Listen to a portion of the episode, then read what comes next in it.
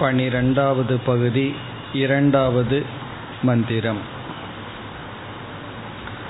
अशरीरो वायुरभ्रम्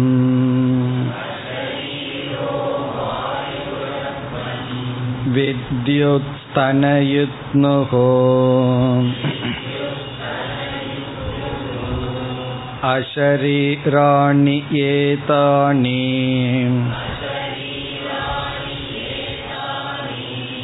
तद्यता एतान् एतानि अमुष्मात् आकाशात् समुत्थाय परं ज्योतिरुपसम्पद्य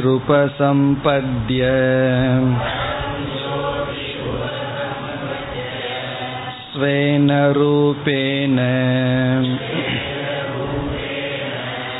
अभिनिष्पद्यते एवमेव एष सम्प्रसादः अस्माच्चरीरात् समुत्थाय परं ज्योतिरुपसम्पद्य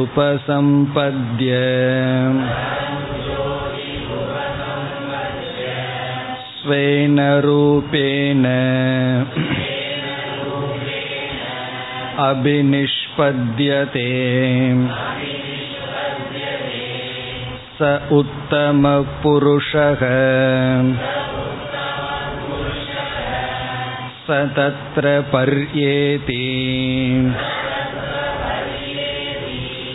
जक्षत्क्रीडन् रममाणः स्त्रीभिर्वा यानैर्वा ज्ञातिभिर्वा न उपजनं स्मरन्। इदं शरीरम्। स यथा प्रयोग्यः। आचरणे युक्तः। एवमेव। अयम् अस्मिन् शरीरे प्राणो युक्तः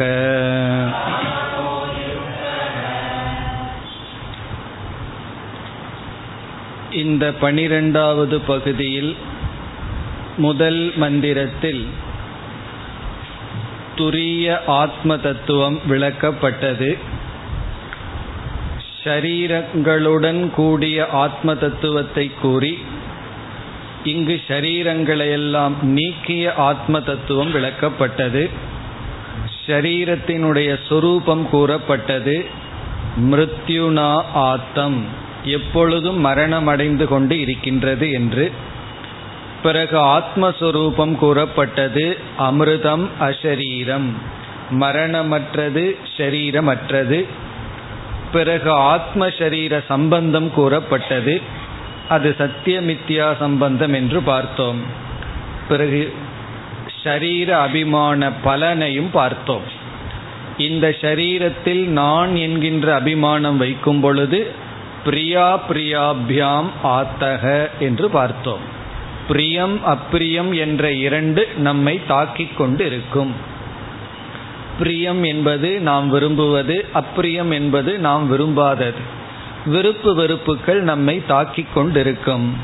ஆனால் அசரீரஸ்யவாவ சந்தம் ஷரீரத்தில் அபிமானம் இல்லாதவனுக்கு பிரியம் அப்பிரியம் என்பது நம்மை பாதிக்காது என்று பார்த்தோம்.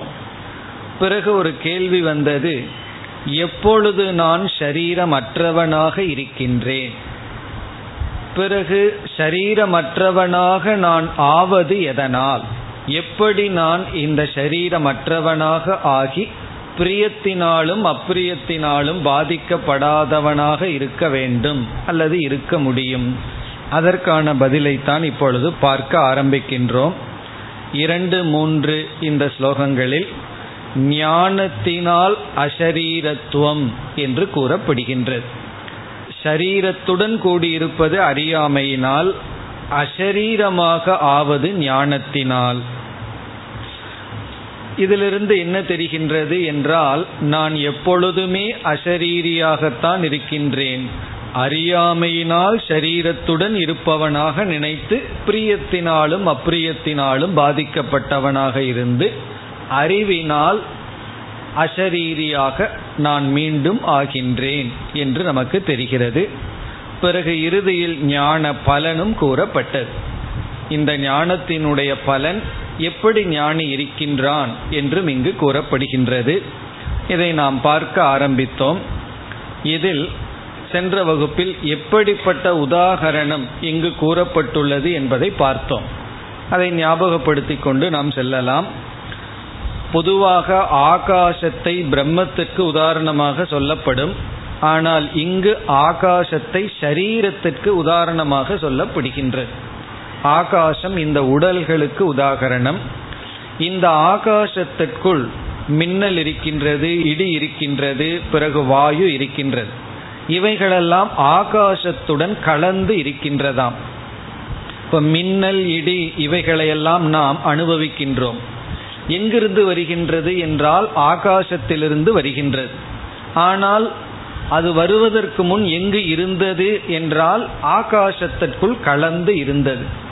பிறகு சூரியனுடைய தூண்டுதலினால் ஆகாசத்திலிருந்து மின்னல் இடி வாயு முதலவைகளெல்லாம் பிரிந்து தன்னுடைய சொந்த ரூபத்தை காட்டுகின்றது. எப்பொழுது ஆகாசத்திலிருந்து பிரிந்து சொந்த ரூபத்தை காட்டுகிறதோ அப்பொழுதுதான் அதை நாம் அனுபவிக்கின்றோம். இது ஒரு விதமான பாவனை. அதேபோல் ஆகாசம் என்கின்ற சரீரத்துடன் மின்னல் இடி முதலியவைகளுக்கு உதாரணமாக சொல்லப்படுகின்ற ஆத்மா கலந்திருக்கின்றதாம். ஆத்மா சரீரத்தோடு கலந்து வேறுபாடு தெரியாமல் ஆத்மாவை அறியாமல் இருக்கின்றோம். ஞானத்துடன் சேரும் பொழுது பரமாத்மாவை பற்றிய ஞானத்துடன் ஐக்கியமாகும் பொழுது இந்த ஆத்மா ஷரீரத்திலிருந்து பிரிந்து தன்னுடைய சொந்த ரூபத்தில் சச்சிதானந்த ரூபத்தில் விளங்குகின்றது. இதுதான் இங்கு உதாகரணமும் அதனால் விளக்கப்படுகின்ற கருத்தும். இனி இப்பொழுது இரண்டாவது மந்திரத்திற்கு செல்லலாம். அஷரீரக வாயுகு வாயு அஷரீரம். இங்கு வாயு முதலியவைகளெல்லாம் ஆத்மாவுக்கு உதாகரணமாக சொல்லப்படுகின்றது. ஆத்மாவுக்கும் சரீரம் இல்லை உடல் இல்லை அதே போல் வாயு முதலியவைகளுக்கும் உடல் இல்லை அஷரீரக வாயுகு உடலற்ற வாயு வாயு என்றால் காற்று. பிறகு அப்ரம் அப்ரம் என்றால் மேகம். வாயு பிறகு மேகம். வித்யுத் என்றால் மின்னல். அடுத்த சொல் ஸ்தன இத்னுகு என்றால் இடி தண்டர் ஸ்தன இத்னுகு இடி. இடி மின்னல் மேகம் காற்று இவைகளெல்லாம் என்ன? அஷரீராணி ஏதானி ஏதானின இவைகள் அஷரீராணி உடல்கள் அற்றவைகள். இவைகளுக்கெல்லாம் உடல் கிடையாது. தத்யதா ஏதானி இப்படி இருக்கின்ற இவைகள் என்னாகின்றதாம்? அமுஷ்மாத் ஆகாஷாத் சமுத்தாய. இந்த ஆகாசத்திலிருந்து பிரிந்து. ஏதானி இவைகளெல்லாம் அமுஷ்மாத்னா இந்த ஆகாஷாத் ஆகாசத்திலிருந்து இங்கு ஆகாசம்ங்கிறது நம்மளுடைய உடலுக்கு உதாகரணம். ஆகாசத்திலிருந்து சமுத்தாயன பிரிந்து. அப்படி பிரிவதற்கு காரணம் இவைகளெல்லாம் சூரியனோடு சம்பந்தம் வைத்ததனால். பரம் ஜோதிகி உபசம்பத்திய. பரம் ஜோதிகி என்றால் இங்கு சூரியனை குறிக்கின்றது. இந்த வாயு மேகம் இவைகளெல்லாம் சூரியனோடு சம்பந்தப்படுகின்ற காரணத்தினால் உபசம்பத்தியன அதோடு சம்பந்தம் வைத்ததனால் என்ன ஆனது? ஸ்வேன ரூபேன அபினிஷ்பத்யதே.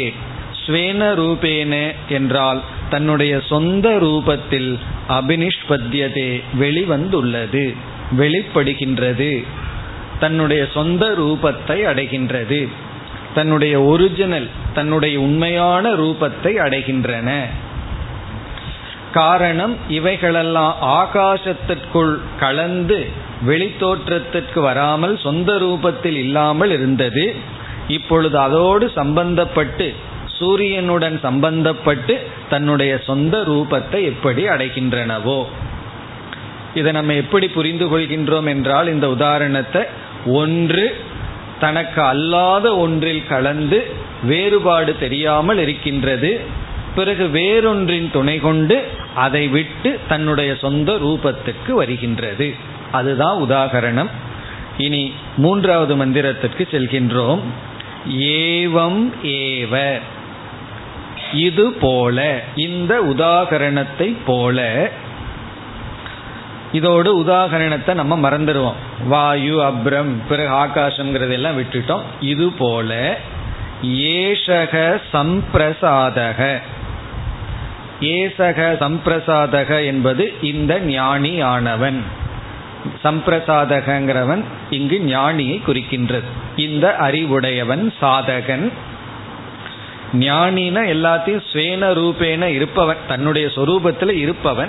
இங்கு சம்பிரசாதகன ஞானியாக போபவன் ஞானிக்கு நிகரானவன் அல்லது சாதகன் அல்லது ஜீவன். எல்லா ஜீவனும் அல்ல இங்கு குறிப்பிடுகின்ற ஜீவன்.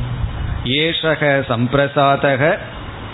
சம்பிரசாதகங்கிற வார்த்தை அமைதியை அடைந்தவன். சாதன சதுஷ்டய சம்பத்தியை அடைஞ்சு மன அமைதியை அடைந்தவன். அமைதியாக இருப்பவன் சாதகன். இவன் இப்பொழுது என்ன செய்கின்றான்? அஸ்மாத் ஷரீராத் சமுத்தாய. இப்ப இந்த சாதகன் ஷரீரத்தோடு இருந்து கொண்டு தன்னுடைய சொந்த ரூபத்தை இழந்திருக்கின்றான். இவன் என்ன செய்கின்றான்? அஸ்மாத் இந்த ஷரீராத். இந்த உடலிலிருந்து சமுத்தாய வெளியே வருகின்றான் அபிமானத்தை விடுகின்றான் வெளியேறுகின்றான். பல பேர் மீது நமக்கு கோபம் வந்தால் கெட் அவுட்னு சொல்கிறோமல்ல வீட்டை விட்டு வெளியே போன்னு சொல்கிறோமல்ல அதே போல் இந்த சரீரத்திலிருந்து கெட் அவுட் ஆகிறான்.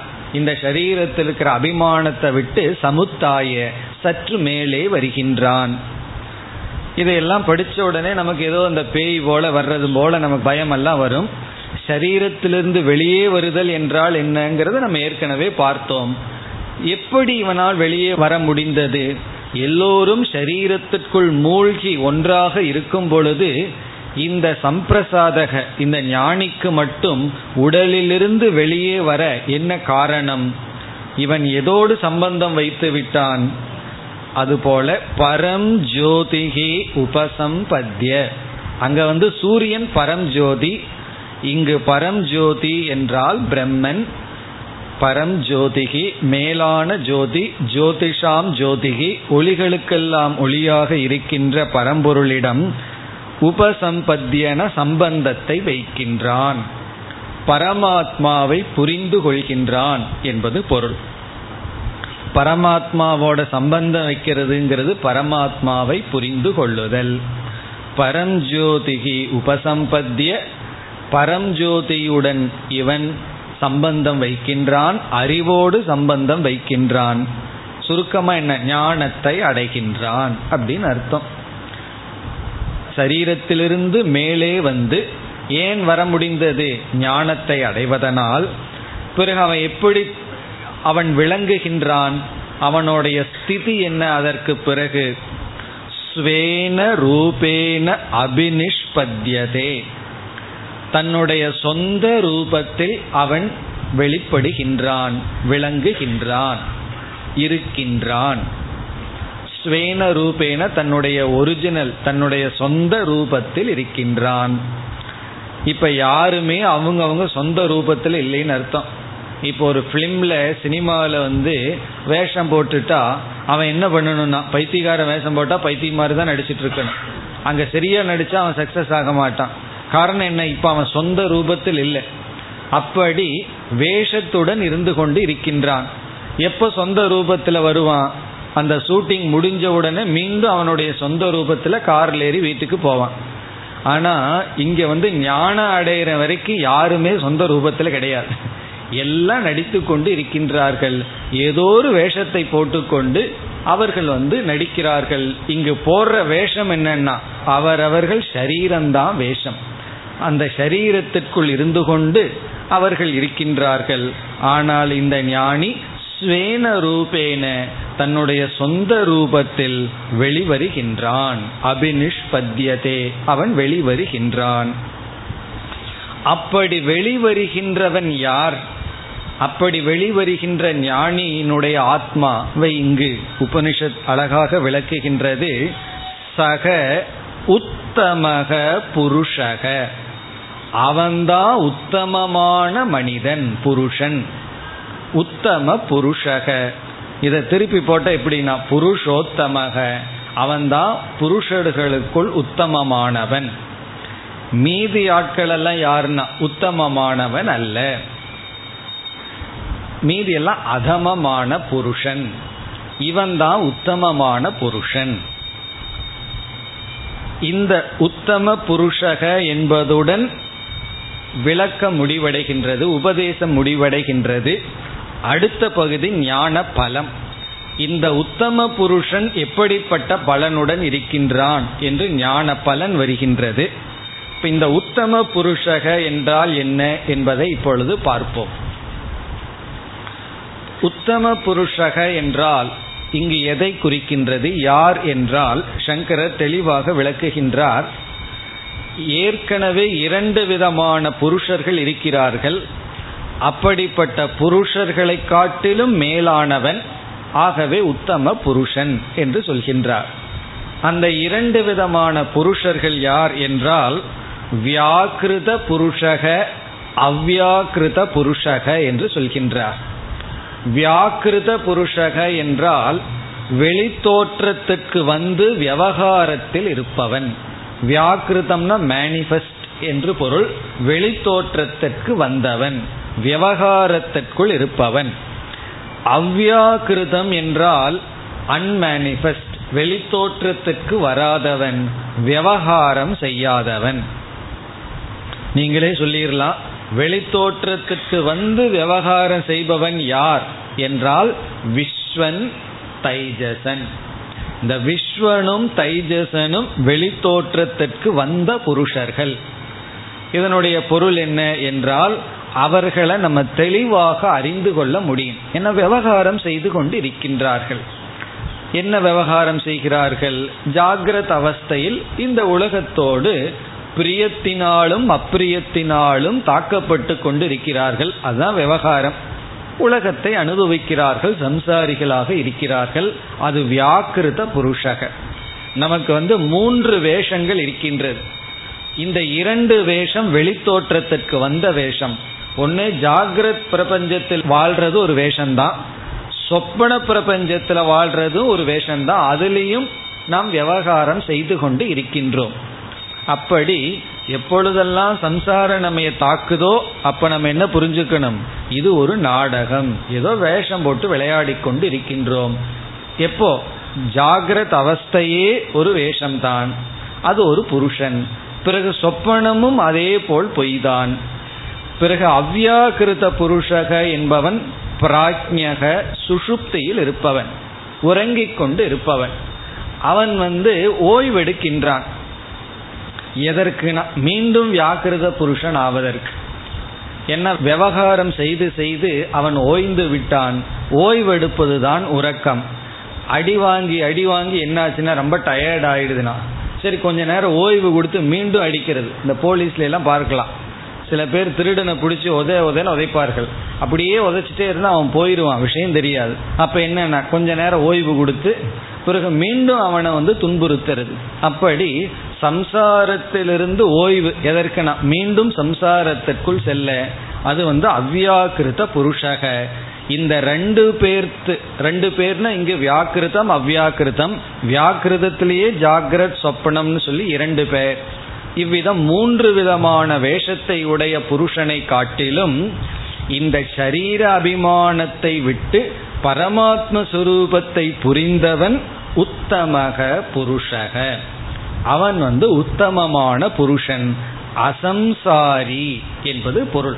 இங்கு உத்தமக புருஷக என்றால் சம்சாரம் அற்றவன். ஞானி உத்தம புருஷக.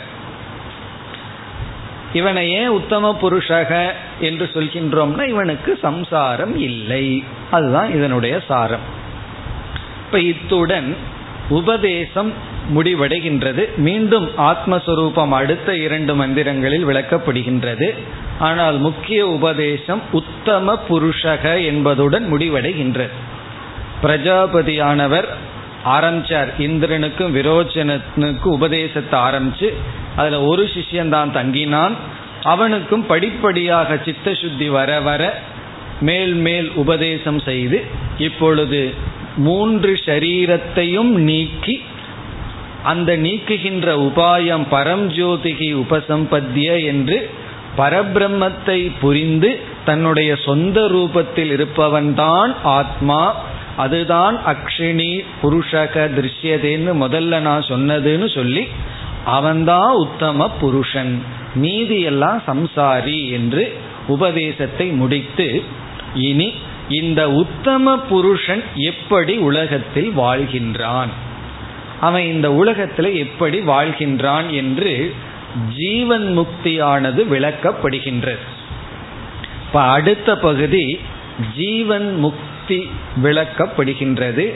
ஞான பலம் அல்லது ஞானத்தின் மகிமை. பொதுவா ஞான பலம் விதவிதமாக சொல்லப்படும்.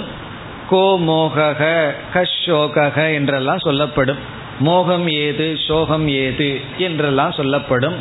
பிறகு சாஸ்வதமான சாந்தியை அடைகின்றான் என்று சொல்லப்படும். இப்படி விதவிதமாக சொல்லப்படும். ஆனால் இங்கு சொல்கின்ற பலன் வேறொரு கோணத்தில் வேறொரு விதத்தில் சொல்லப்படுகின்றது.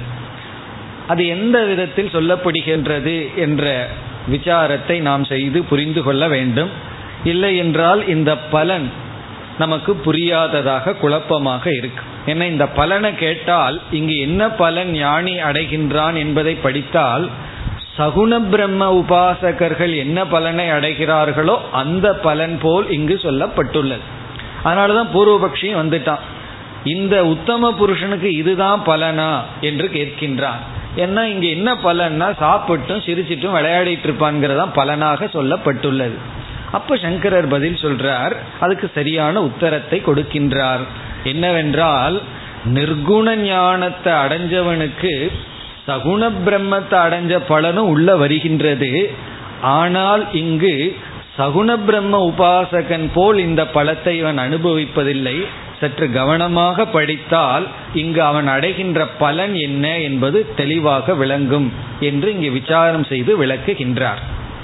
இப்ப இங்கு என்ன பலன் சொல்லப்பட்டுள்ளது என்று பார்த்து அதனுடைய விளக்கத்தை சுருக்கமாக பார்க்கலாம். சுருக்கமாக கூறினால் இந்த ஞானத்தை அடைந்த உத்தம புருஷன் ஞானத்தை அடைந்தவுடன் இறப்பதில்லை.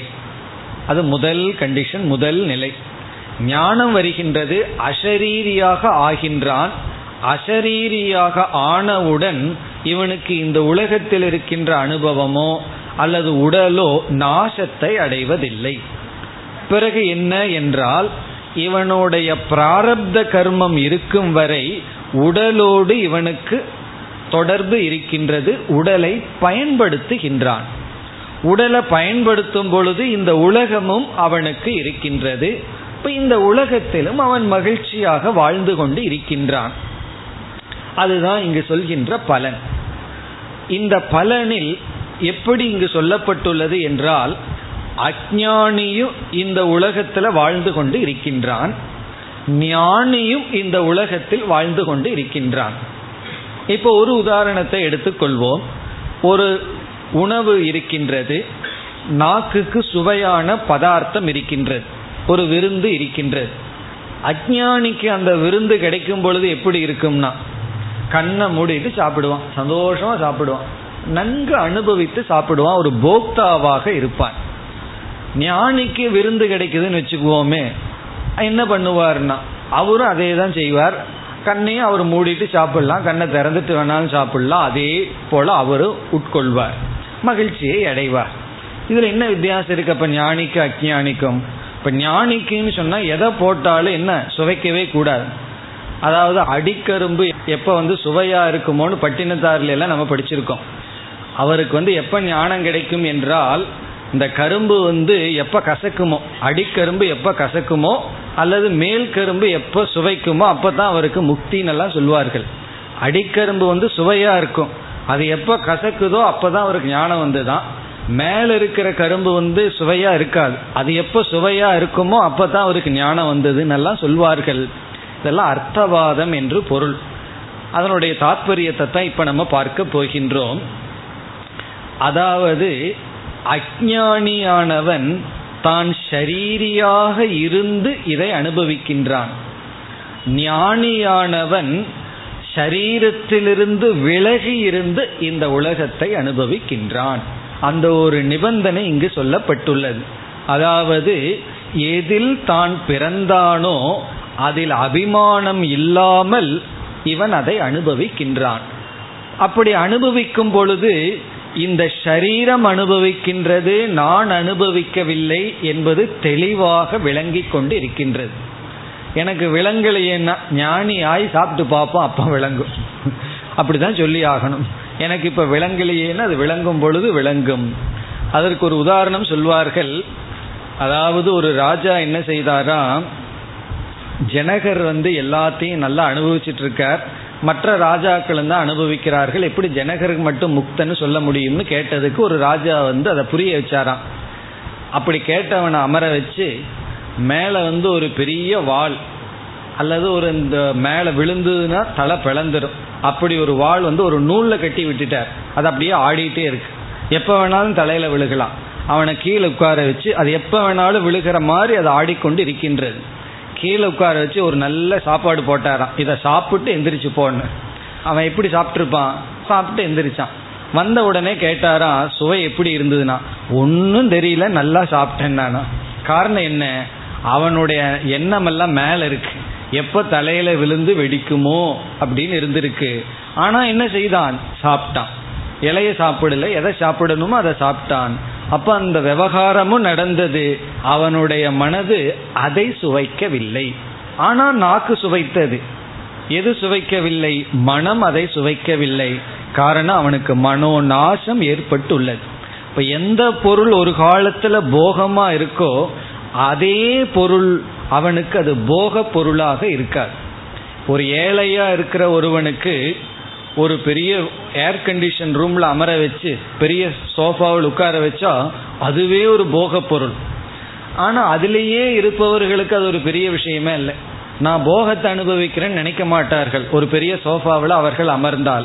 ஆனா ஒரு ஏழையை கொண்டு போய் அமர வையுங்கள். ஏழைன்னா அதை பார்க்காதவன் அமர வச்சா அவனுக்கு அதுல தூக்கம் வராது. ஒரு சோஃபாவில் படுத்து அவனுக்கு தூக்கம் வராது. காரணம் என்ன? அது அவனுக்கு போகம். செல்வந்தனுக்கு அது போகம் அல்ல அது பழகி விட்டது காரணம் அவனுடைய மனநிலையில் அந்த மனநிலையில் அதை அனுபவிக்கின்றான். அதே போல எந்தெந்த பொருள்களெல்லாம் ஒரு காலத்தில் போகத்தை கொடுத்து கொண்டிருந்ததோ அஜானிக்கு அது போகமாக இருக்கின்றதோ சுகத்தை கொடுக்கின்ற பொருளாக இருக்கின்றதோ அதே பொருளோடு அவன் விவகாரம் வைக்கின்றான். அதே பொருளோடு அவன் பேசுகின்றான் உட்கொள்கின்றான். ஆனால் அது இவனுக்கு இன்பத்தை கொடுக்கின்ற சக்தியை இழந்து விடுகின்றது. அதாவது இந்த உலகம் ஞானிக்கு துன்பத்தை கொடுக்கிற சக்தியை இழந்து விடுவது போல எந்த பொருளும் அவனுக்கு இன்பத்தை கொடுக்கின்ற சக்தியை இழந்து விடுகின்றது. பக்குவம் வராததுக்கு முன்னாடி எந்த பொருளும் திருப்திப்படுத்தலைன்னா என்ன ஆகிறது? இப்ப இந்த உலகத்தில் இருக்கிற எந்த பொருளும் அவனுக்கு திருப்தி கொடுக்காது.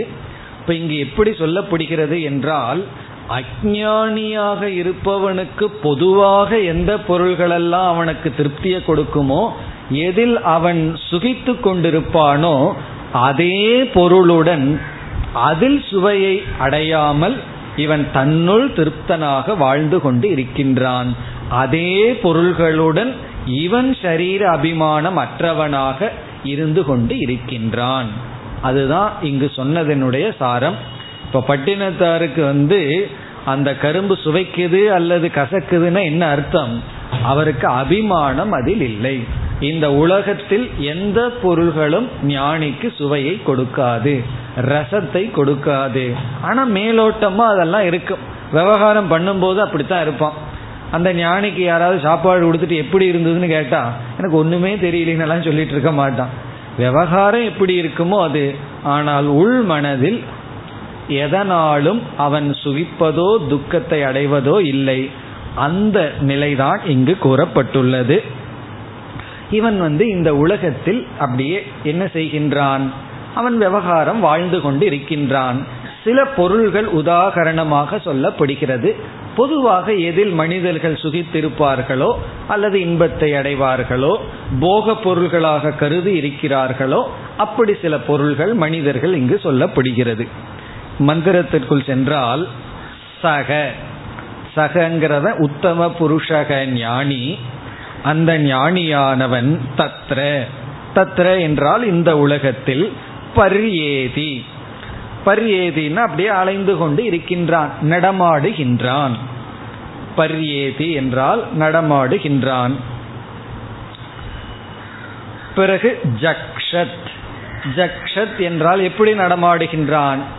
ஜக்ஷத் என்பதற்கு ரெண்டு பொருள் இருக்கின்றது. உணவு உட்கொண்டும் சாப்பிட்டு இருக்கான் சாப்பிட்டு நடமாடுறான் அல்லது சிரித்து கொண்டும்.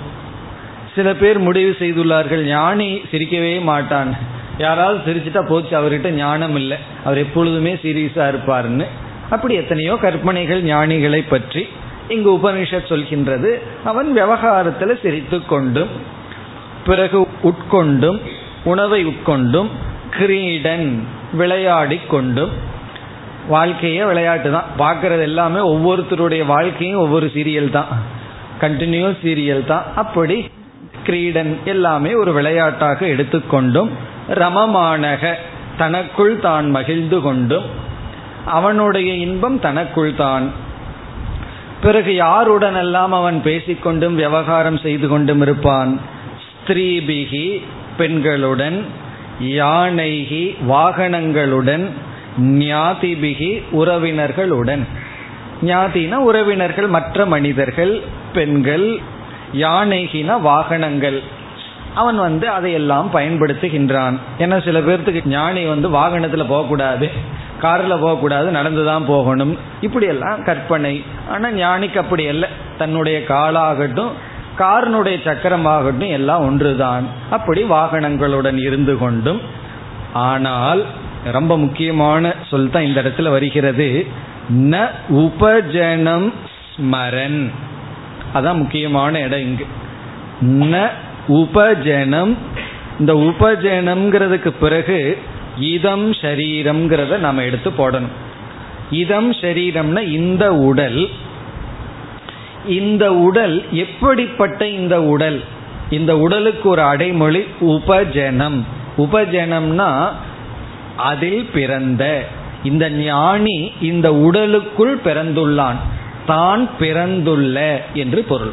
உபஜனம் என்றால் தான் பிறந்துள்ள இதம் ஷரீரம் இந்த ஷரீரத்தை நஸ்மரன். நஸ்மரன்னா அபிமானம் வைக்காமல். தான் எதில் பிறந்துள்ளானோ அந்த ஷரீரத்தில் அபிமானம் வைக்காமல். ஸ்மரன்கிற வார்த்தைக்கு பொருள் நினைக்காமல் என்பது. இந்த உடலை நினைக்காம இந்த உலகத்துல வாழ்கின்றான். அதனுடைய அர்த்தம் இந்த உடல்ல அபிமானம் இல்லாமல். இந்த உடல்ல அபிமானம் இல்லாமல் வாழ்கின்றான். இந்த இடம் சற்று யோசிச்சா தான் நமக்கு புரியும். அதாவது எந்த பொருள் அஜானியாக இருக்கும் பொழுது ஒரு போக பொருளாக தெரிந்ததோ அதே பொருள் ஞானம் வந்ததற்கு பிறகு அது ஒரு போக பொருள் அல்ல. அது ஒரு போகமான பொருளாக பார்க்க மாட்டான். பார்த்தா சகுண பிரம்ம புத்தி இருந்ததுன்னா ஈஸ்வரனா பார்ப்பான். பார்க்கறதெல்லாம் பகவான் சொரூபமா பார்ப்பான். சகுண பிரம்மத்தை மறந்தான்னா பார்க்கறதெல்லாம் மித்தியாவா பார்த்து தான் மட்டும் சத்தியம் தான் மட்டும் ஞான சொரூபின்னு பார்ப்பான். போனா ஈஸ்வர புத்தி இருக்கும். சகுண பிரம்மத்துக்குள்ள வந்தா நிர்குண பிரம்மத்தில் அவன் இருந்தான்னா அது கிடையாது. பார்க்கிறதெல்லாம் வெறும் காட்சி. ஒன்று இல்லை. பார்க்கின்ற நான் தான் ஆத்மாதான் சத்தியம்னு இருப்பான். ஆனா வெளி தோற்றத்திற்கு விவகாரம் செய்து கொண்டிருப்பான் மற்றவர்களைப் போல. சாஸ்திரங்கள் எல்லாம் சொல்லும் மூடவத் ஆச்சரேத். ஞானம் வந்ததுக்கு அப்புறம் மூடனை போல இருன்னு. முன்ன நீ எப்படி இருந்தன்னா மூடனா இருந்த? இப்ப நீ மூடனை போல இருக்க. உலகத்துக்கு தெரியாது. நீ மூடனா அல்லது மூடனை போல இருக்கிறையான்னு மூடர்களுக்கு தெரியாது. ஆனா நீ வந்து மூடவத் மூடனை போல இரு. இனி ஒன்று வேற இருக்கு. உண்மத்தவத். உண்மைத்தனா பைத்தியகாரனை போல தெரிந்து கொண்டு இரு. ஒரு பைத்தியகாரனுக்கு இனி ஒருவன் பைத்திகாரன்னு தெரிஞ்சு அவன் பைத்தியகாரன் அல்ல. அப்ப பைத்தியகாரனா இருக்கிறனுடைய லட்சணமே இனி ஒரு பைத்தியத்தை பைத்தியம்னு புரிந்து கொள்ளாமல் இருத்தல். ஆனா இவன் வந்து எல்லாம் பைத்தியம்னு தெரிஞ்சிட்டு தானும் பைத்தியத்தை போல இருக்கின்றான். அதெல்லாம் சாஸ்திரத்துல ஞானிக்கு கொடுக்கிற லட்சணங்கள். அப்புறம் பசுவத் மிருகத்தை போல இரு. மிருகத்தை போல இருன்னா கொடூரமா இருன்னு அர்த்தம் இல்லை. பசுவை போல ஒன்றும் தெரியாதவனா போல இரு. பாலவத் குழந்தையை போல. இந்த போலங்கிறது தான் ரொம்ப முக்கியம். குழந்தையாரு மிருகமாருன்னு அர்த்தம் அல்ல பைத்தியமாருன்னு அர்த்தம் அல்ல அதை போல. இந்த போலங்கிறது எல்லாமே அடங்கி இருக்கின்றது. அப்படி இந்த ஞானியானவன் இந்த உலகத்துல அதே உலகத்தில் விவகாரம் செய்து கொண்டு இருப்பான். இப்ப இவனுக்கெல்லாம் சமதமம்ங்கிறதெல்லாம் அவசியம் இல்லை சமதமம்ங்கிறதெல்லாம் ஒரு காலத்துல சாதனையா இருந்து சுரூபமாக மாறிவிட்டது. எப்பொழுது தமம்ங்கிற சாதனை தேவை எங்க துவைத புத்தி இருக்கோ அப்பொழுதுதான் நம்ம விளக்கணும். எதை நான் பார்க்க கூடாதுன்னா எது எனக்கு வேறாக தெரிந்து எனக்குள்ள மோகத்தை ஊட்டி எனக்குள்ள துவைத புத்தியை ஊட்டி ராகத்வேஷத்தை ஊட்டுதோ அதிலிருந்து தான் நம்ம விளக்கணும். பார்க்கிறதெல்லாம் பகவானா தெரியும் போது எங்க போய் சமம் எங்க போய் தமம்? அப்படி இந்த ஞானி இதம் ஷரீரம் நஸ்மரன். இந்த சரீரத்திலிருந்து அபிமானத்தை எடுத்து பிறகு இதே உலகத்தில் பொருள்களிடத்தில் இவன் விவகாரம் செய்து கொண்டு இருக்கின்றான். இந்த ஞானிக்கு போய் சாஸ்திரம் இதை செய்ய இதை செய்யக்கூடாதுன்னு சொல்ல முடியாது. அதனால் சாஸ்திரமெல்லாம் இந்த ஞானியிடமிருந்து விலகி கொள்கின்றது. எந்த விதியும் கிடையாது நிஷேதமும் கிடையாது. இப்ப இத்துடன் ஞானியினுடைய விவகாரம் சொல்லப்பட்டது. அதாவது இங்கு மனசுல பதிய வேண்டிய ஒரே கருத்து என்னவென்றால் எந்த பொருள் அஜான காலத்துல போக பொருளா இருந்ததோ அதே பொருள் ஞான காலத்துல போக பொருள் அல்ல. மீண்டும் ஒரு உதாரணம் சொல்லணும்னா நம்ம வந்து இந்த மார்பிள் இந்த கோலி குண்டெல்லாம் எடுத்துட்டு குழந்தையில விளையாடிட்டு இருப்போம். அல்லது மூணு சக்கர சைக்கிள் வச்சுட்டு ஏதாவது பண்ணிட்டு இருப்போம். அந்த குழந்தையா இருக்கும்போது அது எப்படிப்பட்ட ஒரு அட்ராக்டிவ் ஆப்ஜெக்ட் அந்த பொருள் எப்படி நம்ம ஈர்க்கின்றது கவர்கின்றது? கனவுலையெல்லாம் அதுதான் வந்துட்டு இருக்கும் ஒன்னா கிரிக்கெட் பேட் வரும் ஏதாவது வந்துட்டு இருக்கும் ஆனால் வளர்ந்த நம்ம இப்போ அதை எப்படி பார்க்கிறோம்னா அதோட நம்ம விளையாடலாம். குழந்தைகளோட சேர்ந்து அதையும் நம்ம ஹேண்டில் பண்ணலாம். ஆனா இப்போ அந்த பொருள் நமக்கு சுக துக்கத்தை கொடுக்குமான்னா கொடுக்காது. ஆனா அந்த வயதுல அந்த பொருள்கள் நம்மை விட்டு போனா துக்கம் நம்ம இடத்துல வந்தா சுகம். அப்படி குழந்தையா இருக்கும்போது எந்தெந்த பொருள்கள் எல்லாம் போக பொருளா இருந்ததோ அதே இது நம்ம வளர்ந்ததற்கு பிறகு அந்த பொருள்கள் எல்லாம் போக பொருள் அல்ல. ஆனா அதே பொருள்ல நம்ம இருக்கோம். அதே போல ஞானிக்கு இந்த உலகத்தில் இருக்கிற அனைத்து பொருள்களும் ஒரு மார்பிள போல ஒரு குண்ட போல ஒரு கண்ணாடி பொருளை போல. காரணம் என்னன்னா அவைகளெல்லாம் ஒரு காலத்துல போக பொருள்கள் இப்பொழுது அவைகளோடு விவகாரம் செய்கின்றான். ஆனால் நஸ்மரன் இந்த சரீர அபிமானம் இல்லாமல். இதுதான் இந்த ஞானத்தினுடைய பலன் உத்தம புருஷனுடைய நிலை. இனி அடுத்த பகுதி சயதா பிரயோகிய ஆச்சரணே யுக்தக ஏவமேவ அயம். அஸ்மின் ஷரீரே பிராணக யுக்தக. இப்ப இங்கு வந்து இப்பகுதியில் மீண்டும் ஆத்மாவுக்கும் சரீரத்திற்கும் உள்ள சம்பந்தம் சொல்லப்படுகின்றது. சரீரம் வேறு ஆத்மா வேறு. இந்த உடல் வேறு ஆத்மா வேறு. எப்படி என்றால் எப்படி ரதமானது குதிரையுடன் சம்பந்தப்பட்டுள்ளதோ. இப்ப வந்து ரதம் வேறு குதிரை வேறு. அதுபோல ஆத்மா வேறு இந்த சரீரமானது வேறு.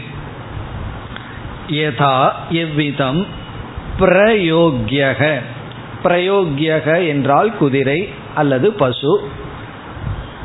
ஆச்சரணே யுக்தக. ஆச்சரணே என்றால் அது எதை இழுத்து செல்லுமோ அது. அது வந்து ரதமாக இருக்கலாம் வண்டியாக இருக்கலாம் எது வேண்டுமானாலும் இருக்கலாம். ஆச்சரணே யுக்தக. பொருத்தப்பட்டுள்ளதும்.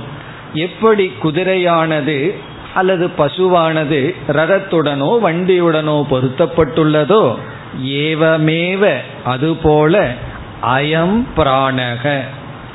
இங்கேயும் முக்கியமாக குறித்து கொள்ள வேண்டியது பிராணக என்ற சொல் ஆத்மாவை குறிக்கின்றது. அயம் இந்த ஆத்மா அயம் பிராணக. ஏன்னா உபனிஷத்துல எல்லாம் சில வார்த்தைக்கு ரொம்ப இம்பார்ட்டன்ஸ் கொடுப்பதில்லை.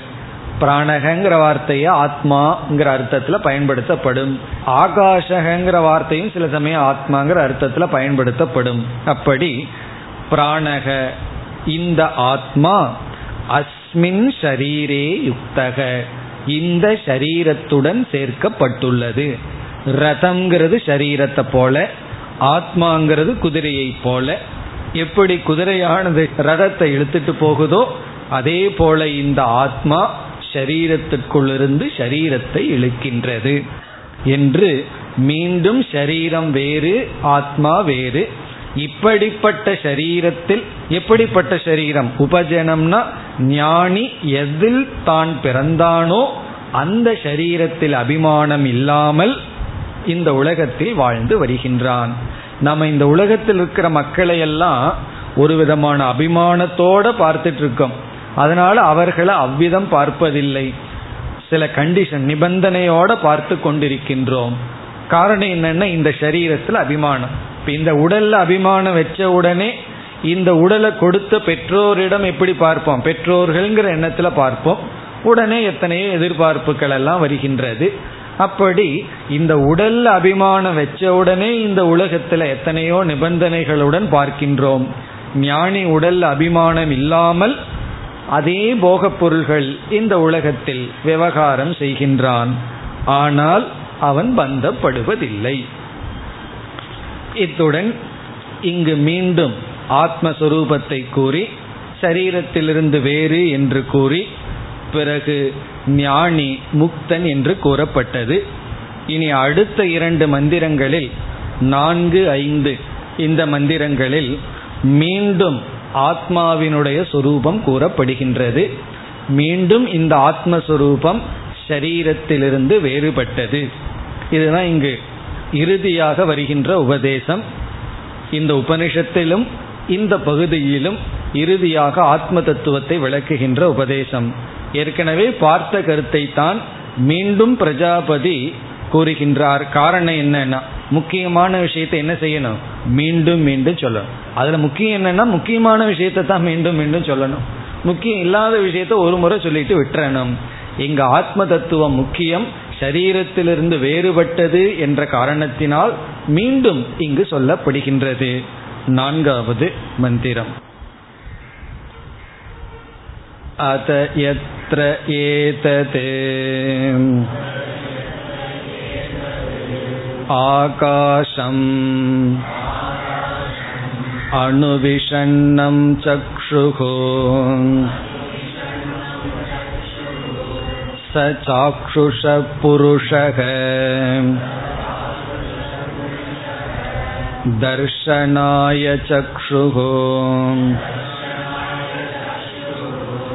अदयो वेद इदं जिग्राणि इति स आत्मा गन्धाय ग्राणम् अतयो वेद इदम् अभिव्याकराणि इति स आत्मा अभिव्याहाराय वाग् अतयो वेत इतं शृणवाणि इति स आत्मा श्रवणाय श्रोत्रम्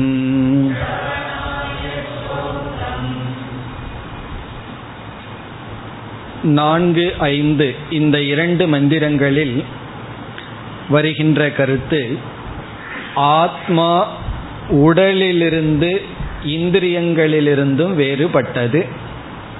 ஆத்மா இந்திரியம் உடல் இவைகளிலிருந்து வேறுபட்டது. பிறகு ஆத்மா அறிபவனை அறிவது எது இந்த உலகத்தை அறிந்து கொண்டிருக்கின்றதோ அதை அறிவது. அறிபவனை அறிவது ஜோதிஷாம் ஜோதிகி என்று சொல்வது போல. பிறகு இந்திரியங்கள் ஆத்மாவை விளக்காது. இந்திரியங்களினுடைய விஷயம் ஆத்மா அல்ல. இது போன்ற கருத்துக்கள் இங்கு கூறப்பட்டுள்ளது. இங்கு ஒரு நியாய பயன்படுத்தப்பட்டுள்ளது. நியாயம்னா ஒரு கருத்து. அதாவது ஒரு லா ஒரு லாஜிக் ஒரு நியதி பயன்படுத்தப்பட்டுள்ளது.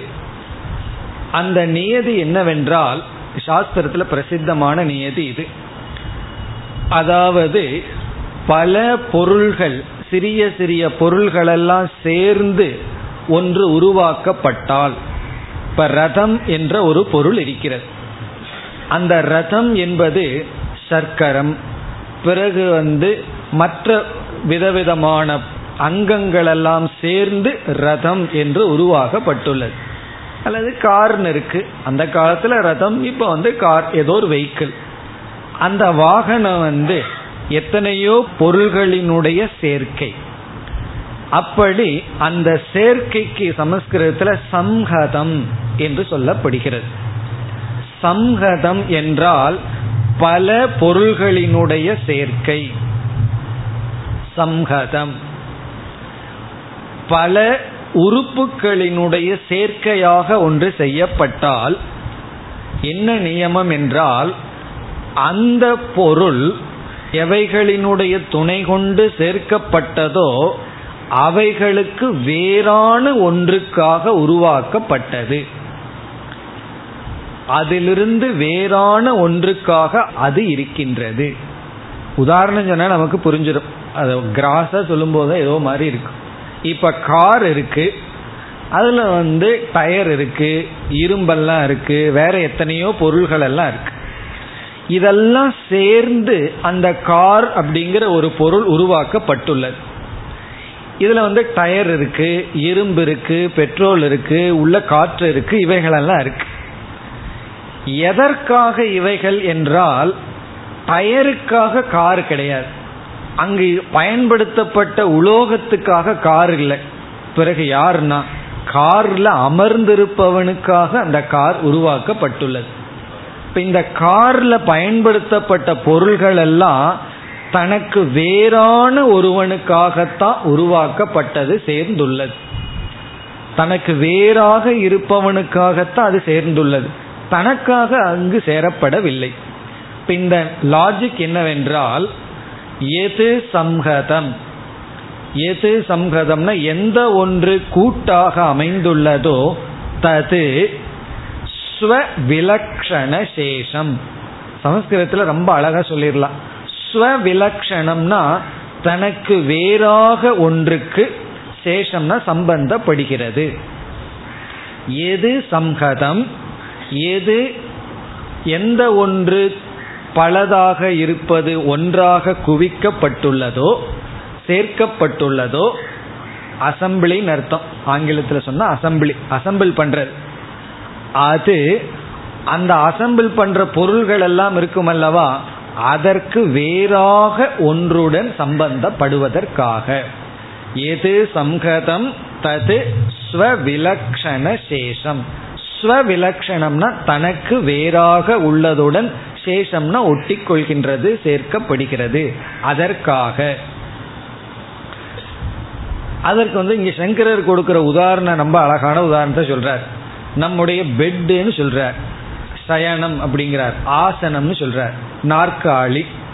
நாற்காலியில பல பொருள்களை எல்லாம் சேர்த்துறோம் ரீப்பர் வைக்கிறோம் ஆணி அடிக்கிறோம் எல்லாம் பண்றோம் எதற்குனா அதற்காக அல்ல. அதற்கு வேற ஒரு நம்ம வந்து அமர்வதற்காக. அப்படி எந்த ஒன்றும் ஒன்னை நம்ம குவித்தோம் என்றால் அதில் இருக்கின்ற அங்கங்களுக்கு அப்பாற்பட்டு விலட்சணம் தான் இங்க முக்கியம். வேறாக இருக்கின்ற ஒன்றுக்காக. இப்படி லௌகிகல்ல எத்தனையோ உதாரணம் சொல்லலாம். அதே போல இந்த ஷரீரம்ங்கிறது இந்திரியம் பிராணன் இவைகளினுடைய கூட்டம். இந்த உடம்பு வந்து பஞ்சபூதங்கள் இந்திரியங்கள் இவைகளினுடைய சேர்க்கை. எதற்கு இந்த மாதிரி சேர்க்கப்பட்டுள்ளதுன்னா இதற்கு விலட்சணமான ஆத்மாவிற்காக. அப்படி ஒரு கூட்டத்தை பார்த்தால் அந்த கூட்டத்துக்கு அப்பாற்பட்ட ஒண்ணுக்காகத்தான் அந்த கூட்டம். யாரோ பேசுறாங்கன்னு சொல்லி எல்லாம் வந்து சேர்க்கிறார்கள். அந்த கூட்டம் எதற்காகன்னா பீச்சில் போய் பார்த்த ஏதாவது மீட்டிங்கில் பெரிய கூட்டம் கூடுவார்கள். எதற்காகனா கூட்டத்துக்காக கூட்டம் அல்ல அவர்களுக்காக அல்ல. அவர்களுக்கு வேறாக ஒருவர் வந்து ஏதோ பேசுகின்றார் அதற்காக.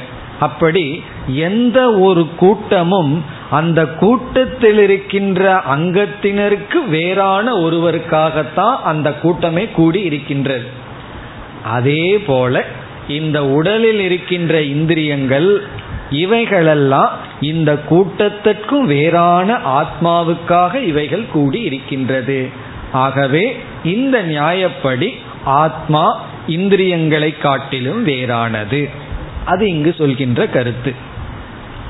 அடுத்த கருத்து என்னவென்றால் நம்முடைய மனம் இந்திரியங்கள் இவைகளெல்லாம் தான் இந்த உலகத்தை அறிகின்றது.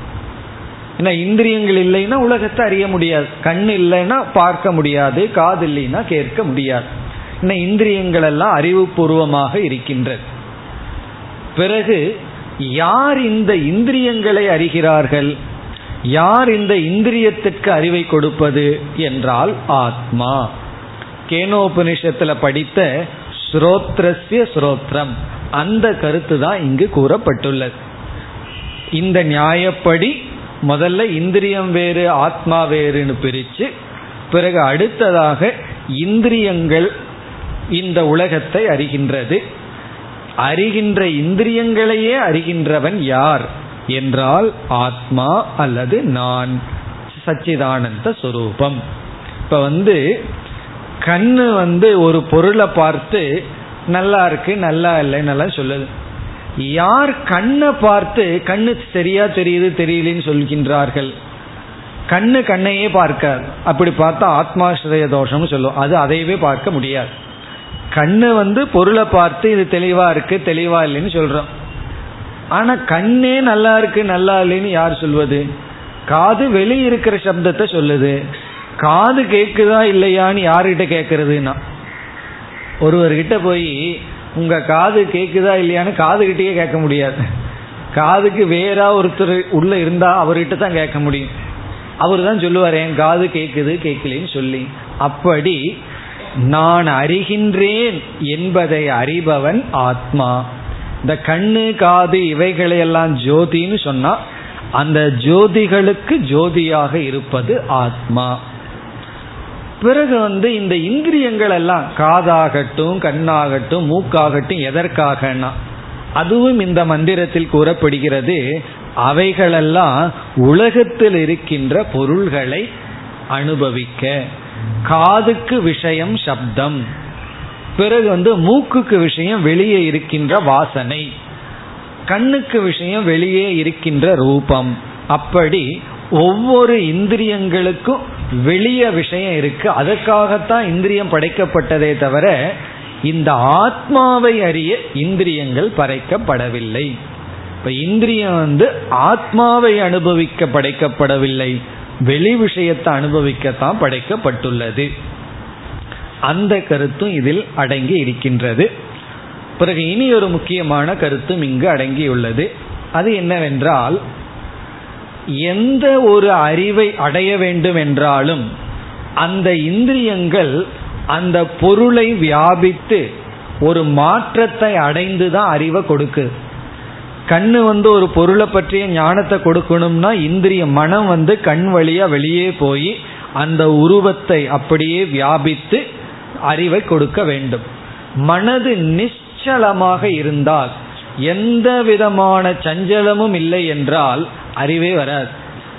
ஒரு அறிவு வர வேண்டும் என்றால் மனதில் மாற்றம் ஏற்பட வேண்டும்.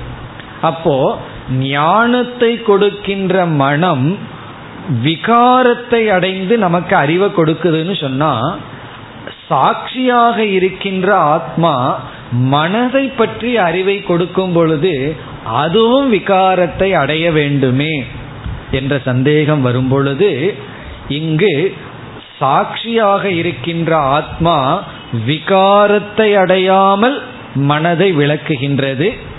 மனம் விகாரத்தை அடைந்து உலகத்தை விளக்குகின்றது.